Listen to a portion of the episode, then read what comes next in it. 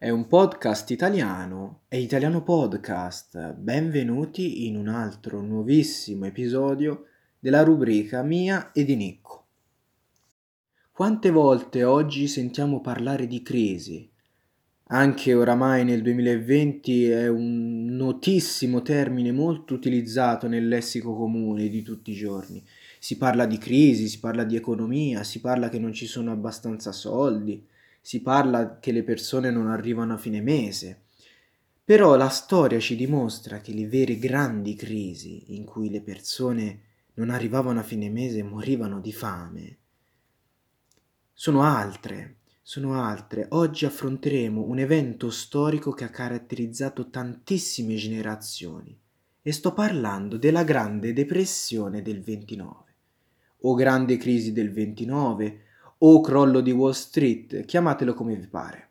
Oggi andremo insieme ad approfondire questo grandissimo evento economico e storico. Per capire meglio di che cosa si sta trattando, ci viene incontro la citazione di Émile Moreau, che è stato il governatore della Banca di Francia l'8 febbraio nel 1928. Appunto questa dichiarazione risale a questa data. Lui riteneva che le banche avevano ritirato improvvisamente dal mercato 18 milioni di dollari, cancellando le aperture di credito e chiedendone la restituzione. Quindi viene evidenziato subito, immediatamente da questo governatore di banca francese, la corsa agli sportelli, ma questo è un altro tema che affronteremo più in là.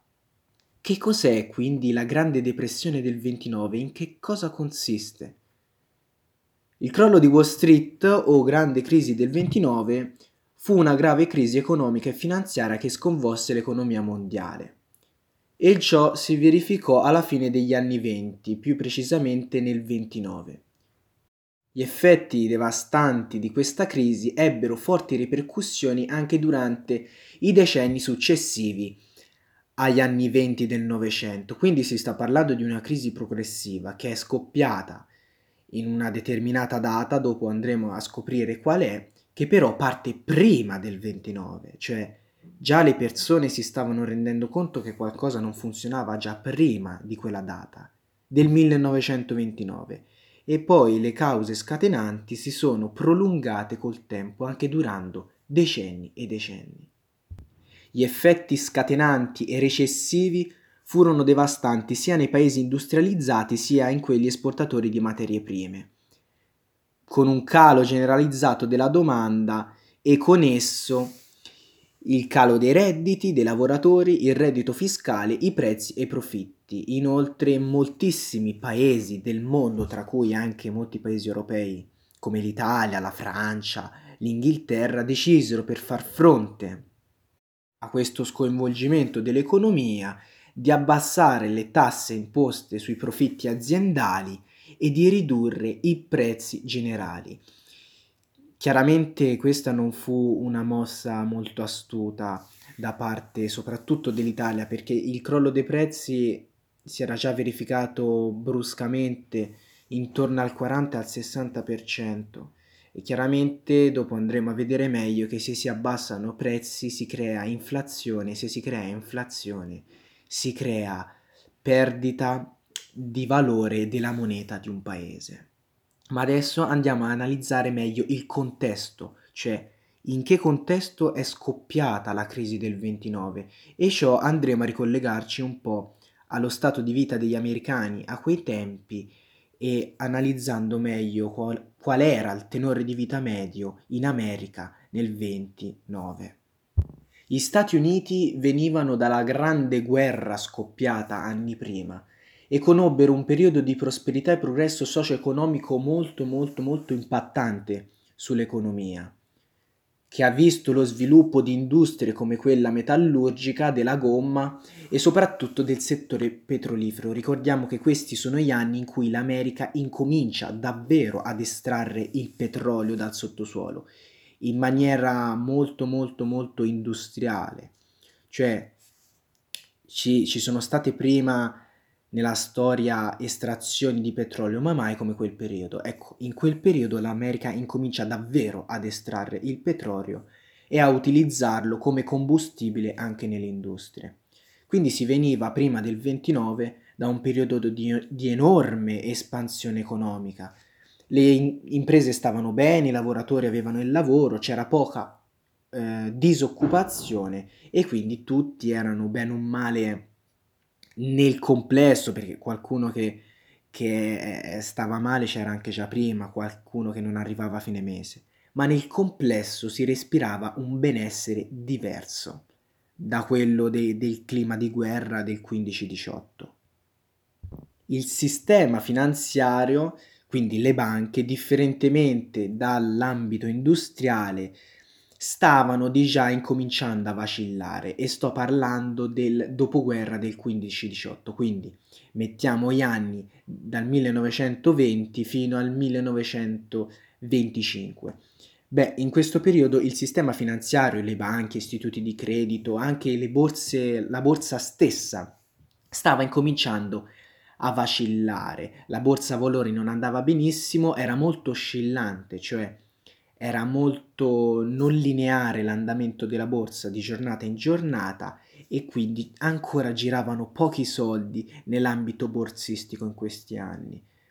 Con il passare del tempo arriviamo nel 1929 dove la borsa, soprattutto la borsa di New York, eh, acquista grandissima liquidità, cioè tantissime persone si buttano in borsa sperando di, di fare il mito del guadagno estremo, perché di quei tempi si tratta di quello, cioè le persone investivano tantissimo in borsa, era quasi una moda allora in America, perché appunto c'era il mito del guadagno, del guadagno facile, del guadagno sicuro, tra virgolette, o quasi. Quindi ancora a quei tempi la borsa era un pochino un tabù.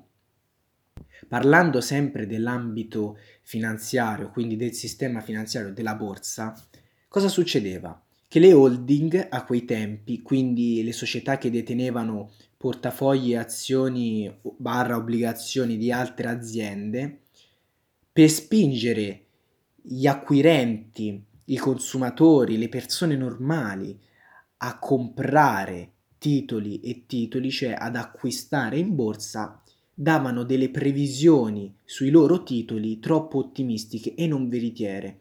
Sappiamo che in questi tempi non c'era un organo che era vigile sulla borsa come in Italia abbiamo la Consob. Capite che erano tempi diversi, non c'era molta comunicazione tra acquirente e venditore titoli. Le holding rilasciavano i propri titoli come gli parevano, gli davano le valutazioni che volevano. Insomma, non si sapeva davvero se un titolo valeva o no. Oggi in Italia stavo dicendo che esistono compagnie come la Consob che riescono a tutelare la borsa e il, loro, e il suo svolgimento. Tutto comincia il 24 ottobre del 29, il famosissimo, anche se c'è un altro giorno molto più famoso, giovedì nero. Il 24 ottobre del 29 il mercato azionario aveva subito il primo duro collasso di una lunga catena. Periodi di vendita di grossi volumi di trading erano mescolati con brevi periodi di prezzi in crescita e recupero, cioè era molto oscillante la borsa, come dicevo prima. E sappiamo che in questi tempi tantissimi consumatori si buttavano in borsa perché c'era appunto la moda e il mito del guadagno facile. L'economista Jude Wanniski, famosissimo per aver approfondito il, l'ambito borsistico, correlò in seguito queste oscillazioni con la prospettiva del passaggio della legge di Smoot-Hawley. La Smoot-Hawley era una legge che a quei tempi imponeva una maggiorazione sulle ta- tariffe imposte sui beni importati. Questa legge è stata dibattuta in quel periodo per tantissimo tempo nel Congresso degli Stati Uniti d'America, cioè era una legge che imponeva necessariamente una maggiorazione sulle tariffe imposte sui beni importati. Le importazioni quindi diminuivano o comunque erano in netto calo. Scopriremo che il calo si verifica dopo delle importazioni, ma comunque vi basti sapere che grazie a questa legge di Smoot-Hawley le importazioni subiscono un innalzamento innaturale dei prezzi. Andando avanti, il 29 ottobre del 29 si verifica il martedì nero, chiamato anche da tanti americani e conosciuto in Italia con il nome di Big Crash. Il giorno appunto del crollo di Wall Street, il giorno del crollo della borsa valori. Tantissime aziende allora che erano potentissime come la General Electric precipitarono, soprattutto le loro quotazioni e se precipitano le quotazioni di un'azienda quotata in borsa, capite che precipitano anche le convinzioni e la fiducia dei singoli consumatori e acquirenti di titoli. La caduta della borsa colpì soprattutto quel ceto medio di borghesia che nel corso degli anni venti aveva sostenuto la domanda di beni di consumo durevole, cioè la borghesia media, ve la faccio breve, la borghesia media era quella che venne colpita, no? Era la borghesia che stava benissimo rispetto a, al ceto medio-basso, venne totalmente stravolta. Secondo le statistiche, quindi, la media borghesia decise quindi di ritirare dal mercato la, la sua somma di liquidità e ci rifacciamo al fenomeno che ho introdotto un pochino all'inizio di questo episodio, cioè la corsa agli sportelli. Sapete benissimo che la corsa agli sportelli significa vendere le proprie azioni e quando si vendono in massa tantissime azioni di un titolo, il prezzo del titolo scende. Se c'è una corsa agli sportelli significa che i consumatori vogliono vendere il titolo, vogliono ricevere in cambio la propria liquidità, i propri soldi. Le banche quindi si ritrovarono nella situazione in cui da sborsare una somma di denaro per questa corsa agli sportelli gigantesca, più grande notevolmente delle sue riserve monetarie in banca e quindi da rimborsare un numero spropositato di consumatori che si erano recati agli sportelli per vendere titoli. C'era una vendita compulsiva il 29 di ottobre. Vendita compulsiva che comincia il 24 di ottobre, giovedì nero, e si conclude il 29 di ottobre, il martedì nero della settimana successiva. Quindi la gente voleva vendere, i prezzi si abbassavano e il valore delle aziende precipitava. Se il valore delle aziende precipita, precipita, come detto anche prima, la fiducia che i consumatori hanno nei titoli di suddette aziende. E da qui si innesca la crisi del 29. Questa fu appunto l'inizio, l'esordio di una crisi che continuò per decenni. La crisi aumentò in America soprattutto, ma anche nel resto del mondo, un aumento della disoccupazione del 50%. In America si parla del 50%, in Europa un pochino di meno, ma comunque la disoccupazione fu un fenomeno molto molto molto discusso a quei tempi. E siccome le aziende, come detto all'inizio de- del podcast, dell'episodio, venivano da un periodo di produzione innaturale dove le industrie producevano a dismisura, questa grande crisi comportò la sovrapproduzione, cioè le aziende si ritrovarono mh, a fine trimestre del 1929 ad avere i magazzini pieni e acquirenti pochissimi, se non nessuno, perché nessuno comprava più. Le aziende avevano i magazzini pieni, ma nessun acquirente. C'era quindi cioè, un eccesso di offerta rispetto alla domanda e questo, a questo consegue un calo della produzione che in America tra il 1929 e il 1932 scese di quasi il 50%, quindi si sta parlando di produzioni dimezzate. La crisi si propagò rapidamente fuori dagli USA, inizialmente verso tutti quei paesi che avevano stretti rapporti finanziari con gli Stati Uniti. Inghilterra, mm, mi viene in mente, mm, quindi Regno Unito facciamo, cioè tutti quei paesi che risentirono maggiormente furono quelli che essenzialmente lavoravano con gli Stati Uniti. ma anche a partire dai paesi europei, che si erano affidati dell'aiuto economico degli americani dopo la Prima Guerra Mondiale. Sappiamo tutti che l'America, gli Stati Uniti si affermano già a questi tempi come prima economia mondiale, cioè dalla Prima Guerra Mondiale l'economia americana esplose, tutti si rivolgevano agli americani per prestiti, per importazioni di merci, perché a quei tempi gli Stati Uniti cioè, producevano a dismisura. Cioè, secondo me, io poi eh, non ho approfondito la produzione, ma se, secondo me gli americani producevano quanto tutta Europa. Cioè, per farvi capire, eh, aveva veramente sforato. Paesi come il Regno Unito, l'Austria e anche la Germania, che era il motore dell'Europa anche a quei tempi, dopo chiaramente l'Inghilterra, tramandarono la crisi che eh, gli Stati Uniti gli avevano attaccato anche a paesi come la Francia e l'Italia e quindi di conseguenza si parla anche di economie minori, economie minori che come quella spagnola, quella greca, quella italiana e anche quella francese per, i, per quei tempi almeno, ne risentirono molto. Chiaramente si sta parlando di economie minori se rapportate agli americani e agli inglesi, ma comunque erano grandi economie rispetto ad altri paesi sottosviluppati nel mondo. Tuttavia, la crisi del 29 non colpì tutto il mondo, cioè non è che tutti i paesi del mondo risentirono del malestare degli americani. Paesi come l'URSS, per esempio, non vennero colpiti dall'economia.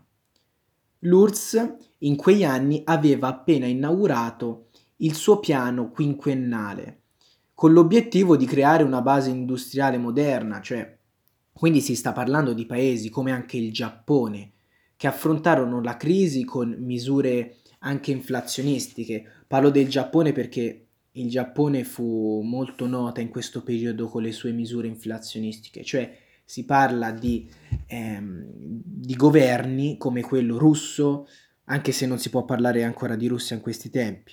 Comunque, si parla come governi come quello comunista, come quello giapponese, che comunque presero delle contromisure. Successivamente al 29, nel 1931, la Gran Bretagna abbandonò il gold standard, imitata subito dai paesi scandinavi. Il gold standard, per chi non sapesse che cosa sia, è un sistema monetario che andava tantissimo a quei tempi, tantissimi stati erano appunto soci di questo sistema monetario, nel quale la base monetaria è data da una quantità fissata d'oro. Quindi inutile dirvi che a quei tempi anche il prezzo dell'oro, più che prezzo si parla sempre di valore dell'oro, precipitò insieme a tutto, tutto il resto de- dei valori della borsa valori americana. Precipitò tutto quanto si salvarono solamente pochissime economie. La Germania, per esempio, non si salvò. La crisi in Germania ebbe gravi effetti, non fu possibile approvare il budget per il 1931. Ricordiamo che questa data, data in cui la Gran Bretagna abbandonò il gold standard, è stata presa come punto di riferimento per gli storici, perché l'abbandono della Gran Bretagna al sistema monetario aureo, cioè a base di oro, fu un durissimo colpo per l'Europa, che poi non si parla di Europa, ma si parla comunque di continente europeo. In, in, Germania quindi non fu possibile approvare un budget per la fine del 31 e il cancelliere iniziò a governare per decreto, cioè si andava avanti a decreti in Germania. Era tutto un decreti misure inflazionistiche che però non erano efficaci quanto quelle giapponesi. In Italia la grande crisi e depressione americana del 29 si concretizzò con un aumento della disoccupazione e il fallimento del sistema bancario, perché sì, noi italiani non siamo mai stati bravi dal punto di vista finanziario, tolti i medici, ma si sta parlando di, di rinascimento, si sta parlando di tanto tempo fa, ma in questo periodo noi non siamo mai stati bravi ad adottare contromisure. Contromisure che invece in America già si stava parlando? Si stava parlando di protezionismo. Il protezionismo è una serie di provvedimenti governativi e quindi ministeriali che vennero adottati per prendere contromisure alla crisi, cioè misure antinflazionistiche, e andando con gli anni si sviluppò la politica del New Deal. A quei tempi quindi la Grande Depressione negli USA del mondo comportò una fame diffusissima, povertà, disoccupazione, crisi economica a livello mondiale e soprattutto sfiducia nel sistema capitalistico, sistema capitalistico, mh, capitalistico che aveva arricchito tantissimo gli americani prima del 29. Sappiamo che era, l'America era una grande nazione capitalistica. Il New Deal deriva proprio da questo, da una sfiducia costante con gli anni del sistema capitalistico, cioè una sfiducia nel governo, perché se il governo americano non era stato in grado di prendere contromisure adatte a quello che stava succedendo, le persone se ne sono accorte e quindi hanno avuto sempre più sfiducia nel sistema capitalistico e si sono rivolte quindi a credere, a dare fiducia a sistemi più repubblicani. A ciò ci viene incontro quindi il New Deal. Con il termine New Deal, o letteralmente tradotto in italiano nuovo patto, si intende un piano di riforme economiche e sociali promosso dal presidente statunitense Franklin Delano Roosevelt. Politiche economiche che vennero prese fra il 1933 e il 1937, chiaramente allo scopo di risollevare il paese dalla Grande Depressione, a partire la storia, la grande, la grande Depressione la fa partire dal giovedì nero, ma sappiamo che comunque il malestare c'era anche prima del 29 di ottobre. Inizialmente i provvedimenti economici del nuovo patto, del New Deal, non ebbero grandi oppositori inizialmente, ma con il passare del tempo e con il superamento della fase più cupa della crisi economica, si fecero strada principalmente due aree di opposizione e di critica, soprattutto si parla di politica adesso. I più critici erano sicuramente i repubblicani e i democratici, che andavano contro appunto a questa politica di tipo socialista. Erano conservatori che contestavano l'intervento federale nell'economia. L'aumento del deficit pubblico e l'alto costo dei provvedimenti assistenziali era una mis- delle misure necessarie del New Deal, che però sapete benissimo che se uno Stato diventa troppo assistenzialista verso il bisognoso, aumenta di conseguenza il deficit pubblico. Quindi si attraversa un periodo negli Stati Uniti che poi alla fine eh, sono gli influencer del mondo, anche all'epoca erano gli influencer del mondo stesso, in cui ci fu un grandissimo dibattito tra repubblicani barra democratici e socialisti. Franklin Delano Roosevelt fu un sostenitore socialista e riuscì ad essere intraprendente a inserirsi in questo dibattito.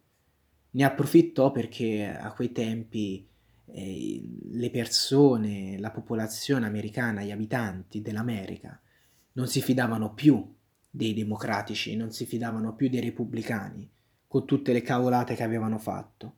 Franklin Delano Roosevelt fu furbo perché riuscì ad ottenere consensi, riuscì a promuovere il New Deal e piano piano gli americani riuscirono a risollevarsi.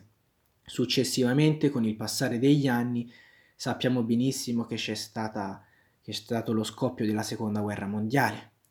Grandissimo default economico in Europa, grandissimo default economico anche negli Stati Uniti, che si riuscirono a salvare solo ed esclusivamente grazie alla produzione delle armi belliche, quindi solo ed esclusivamente in seguito al grandissimo sforzo bellico dell'industria di guerra, e dopodiché, dopo la seconda guerra mondiale, abbiamo il boom dell'economia mondiale, abbiamo il boom dell'economia americana e quindi di conseguenza di tutte le economie.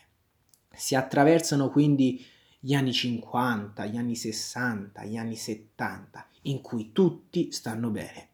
Gli americani nel 60 stanno benissimo, riescono a risollevarsi dal, dalla crisi ormai passata del 29 ed è proprio in questo periodo, nel 60 del 1900, che quindi si sviluppa e si forma nel collettivo popolare, nell'immaginario collettivo, il cosiddetto sogno americano.